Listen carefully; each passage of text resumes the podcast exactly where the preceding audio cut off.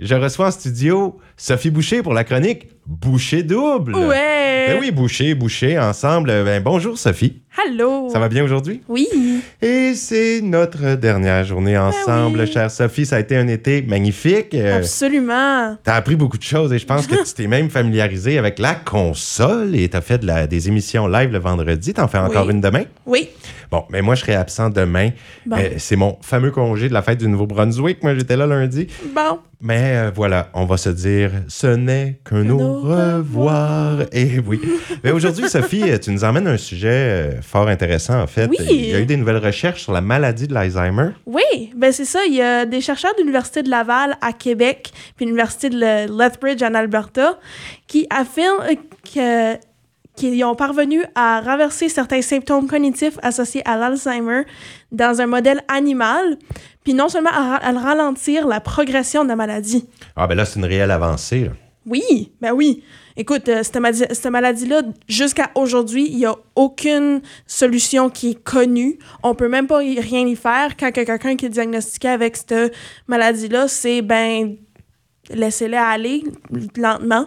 Vraiment, Ouais. c'est tout ce qu'on se fait C'est le dire. seul conseil. Fait que là, ils ont trouvé de même quelque chose qui pourrait pas nécessairement l'arrêter au complet, mais le ralentir, puis restaurer un petit peu certaines fonctions qui est perdue. Ben, si on peut restaurer des fonctions cognitives, on, on est dans la bonne direction. Ça serait merveilleux là, que ça fonctionne. Exactement. Donc, il y a des études qui ont montré qu'avant même que les symptômes apparaissent, l'activité du cerveau est perturbée chez les gens qui vont développer la maladie. Euh, c'est le docteur de, Con- de, de Koenig- De connaître. de Koenig, ça- euh, désolé, euh, qui explique qu'il y avait une hyperactivité neuronale puis une dég- euh, désorganisation de certains signaux dans le cerveau. Donc, l'hypothèse, ça serait qu'un mécanisme qui régule l'activité neuronale, euh, se- plus, su- plus précisément lui qui est responsable de l'inhibition des signes neuronaux, elle serait perturbée.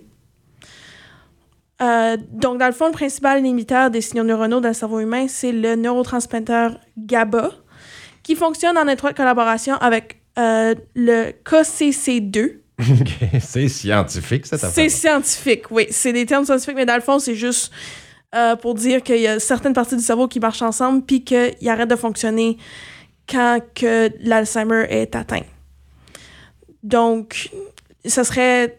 euh, de, de maintien, ça serait d'une pompe à ions située dans la membre cellulaire de neurones qui permettrait de ralentir ou de reverser la pathologie. Bon, mais si on peut la renverser, là, Oui, Euh, je pense qu'il y a beaucoup de gens qui seraient contents. Puis c'est tellement triste de voir euh, quelqu'un, un proche, un aîné partir tranquillement, ne plus Ouais. se rappeler euh, des belles choses, mais on leur donnera jamais assez d'amour et d'attention et de, de rapprochement. Même dans ces cas-là, il faut rester proche et plein d'affection pour, euh, exactement. pour nos proches, nos aînés. Mais là, euh, tant mieux. Et c'est euh, deux universités qui ont vraiment trouvé Oui. quelque chose de significatif. Il y a juste une mauvaise nouvelle, par contre. Oh, quelle est-elle?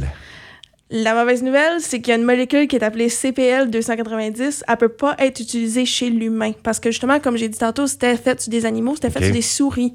Puis eux autres, ça marchait, mais il y a une molécule qu'ils ont utilisée qui peut pas être utilisée chez l'humain.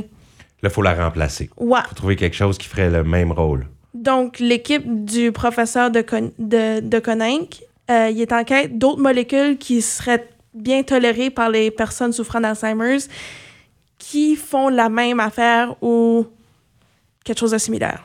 OK. Donc, il y a encore des recherches à faire. Absolument. C'est pas tout à fait adapté. C'est ça. Mais écoute, au moins, il y a des avancées qui se font. Oui, si sur les animaux, ça a fonctionné un peu, on sait qu'on est Oui. dans la bonne voie. Puis quelque chose que j'ai appris dans mes cours, c'est que les rats et les souris, le cerveau est assez similaire à celui des humains. OK. Donc, On est proche. on est proche. Hey, bien, merci beaucoup, Sophie, ces informations sur ces belles nouvelles recherches. Euh, Je te souhaite une belle émission demain et deux dernières émissions en fin de semaine, j'imagine, Oui. les samedis et dimanches midi. Oui. Donc, midi musique et demain, à l'approche du week-end, on va t'écouter. Puis, euh, je te souhaite euh, tout le bonheur et tout le succès que tu veux durant ta prochaine Merci. année. Puis toi aussi. Un grand merci.